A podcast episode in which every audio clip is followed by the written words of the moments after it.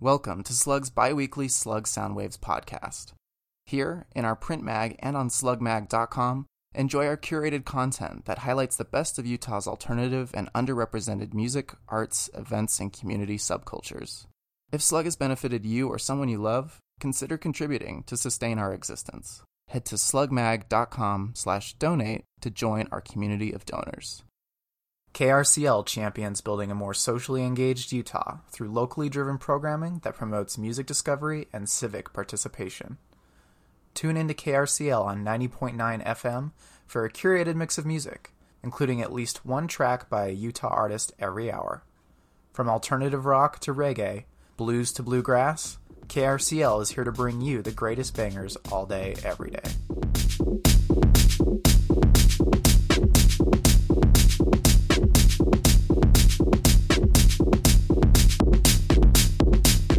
Shh.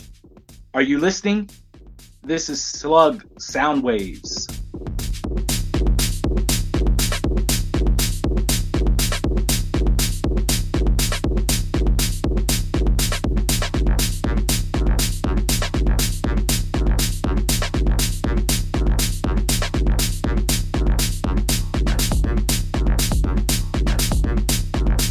My name is Robert Devins. I'm a musician, producer, DJ, former projection mapping artist who performs under the alias Brain Detergent. Mostly tech house, minimal techno, maybe a little bit of electro house, and some ambient. That's just the range that I have when I perform. The minimal, it allows me to what draws me to that is the what makes the elements come alive. There's a, an aspect of sound design that I really like that it draws draws me to it.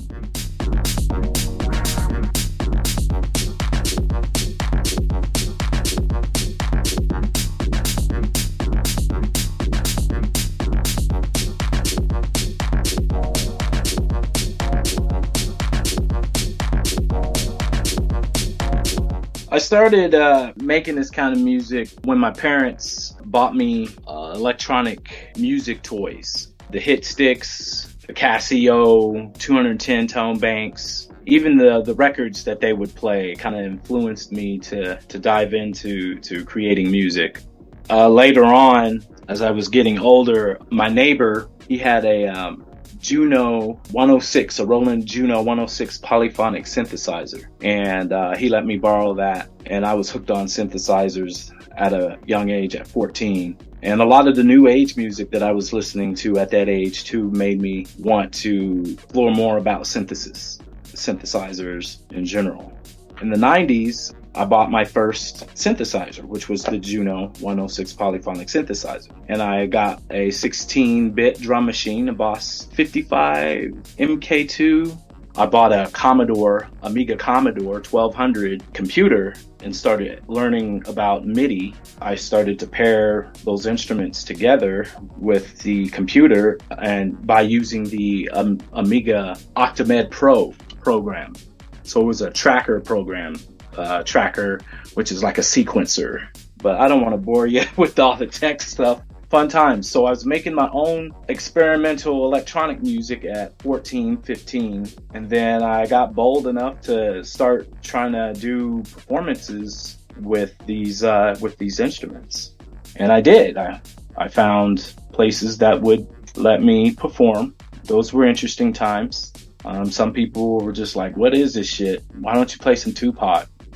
But they didn't really understand what I was doing. I kept at it. And there were times where some people were just like, ah, this isn't, this isn't gonna work. Those were different times though.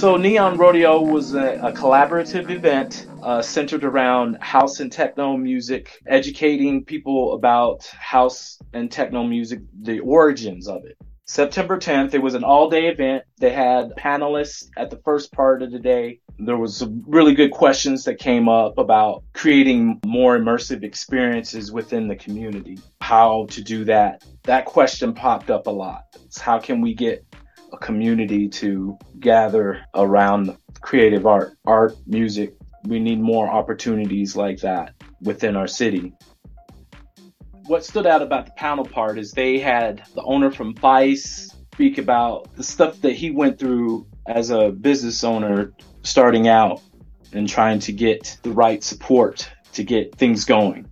There was a few business people that were talking about how many times you have to accept a lot of no's before you get your yeses to do your what you're passionate about, your art, your business.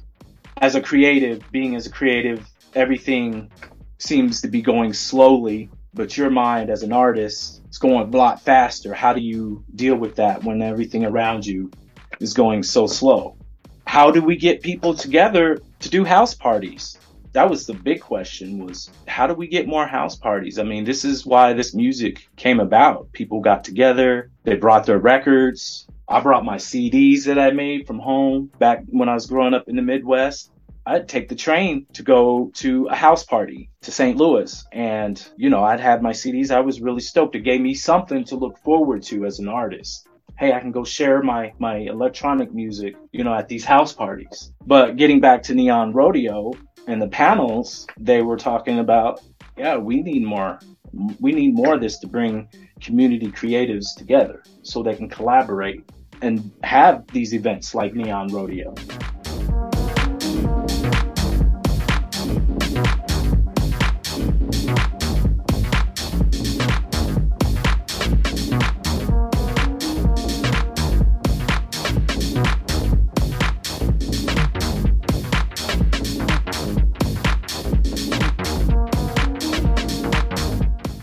Think over the years that's become stagnant. I think uh, as an artist, we need that. We need those type of environments to kind of to keep us going. that's another thing too. Is like the DJ scene. That's that's its own thing. But then as a musician, a, a live musician, an artist, some of the promoters will try to put them in the same thing, and it's like it's just frustrating that you know as a musician, you know, you're like, hey, I'm playing my own creative works. Um, yeah, DJ can do the same, but I'm bringing out my own studio gear, you know, doing a live performance. You know, where's, where's the rest of us at, you know? And so when I first came to Utah in 2002, you know, I was lucky enough to find those peoples. It's just like, look, let's just find a place where we all can all play, not just one time a year. I mean, just showcase everything, right? We need more curators of, of these talents that are willing to showcase our, our local artists. We have them. There's no reason why we can't do more or find more spaces to do something like this. You know, I, I'm just fortunate that over the years of me being influenced by what I've done in the past, who I've met in the past, and been fortunate enough and thankful enough to meet these people that you know, I'm still I'm still here today. But like I said, that's not why I write the music, right? It's it's part of who I am. It's a it's my emotional therapy. but to be able to showcase that and share that in a space where there's people, there's something magical about that.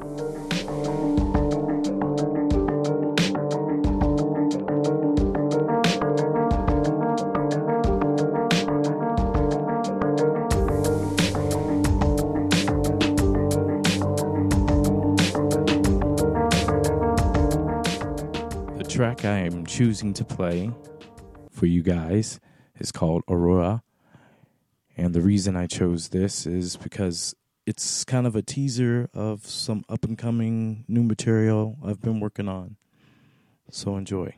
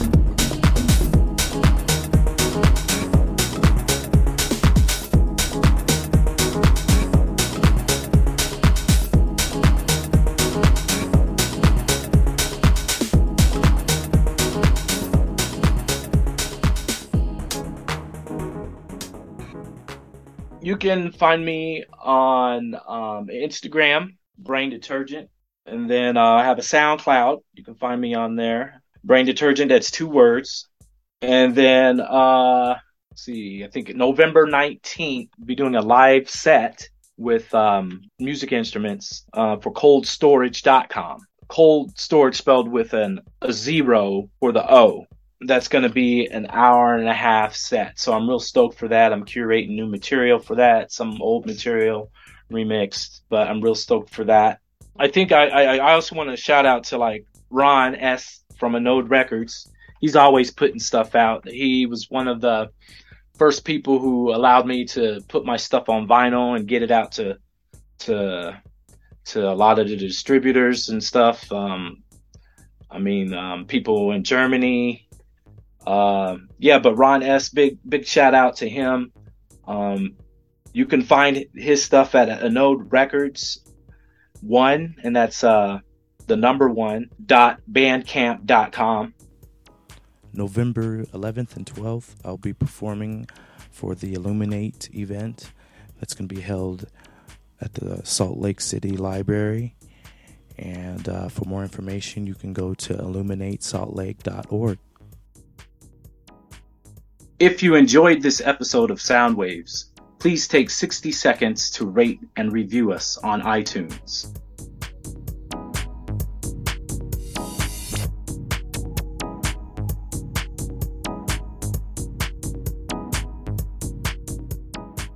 Did you enjoy this episode of Slug Soundwaves?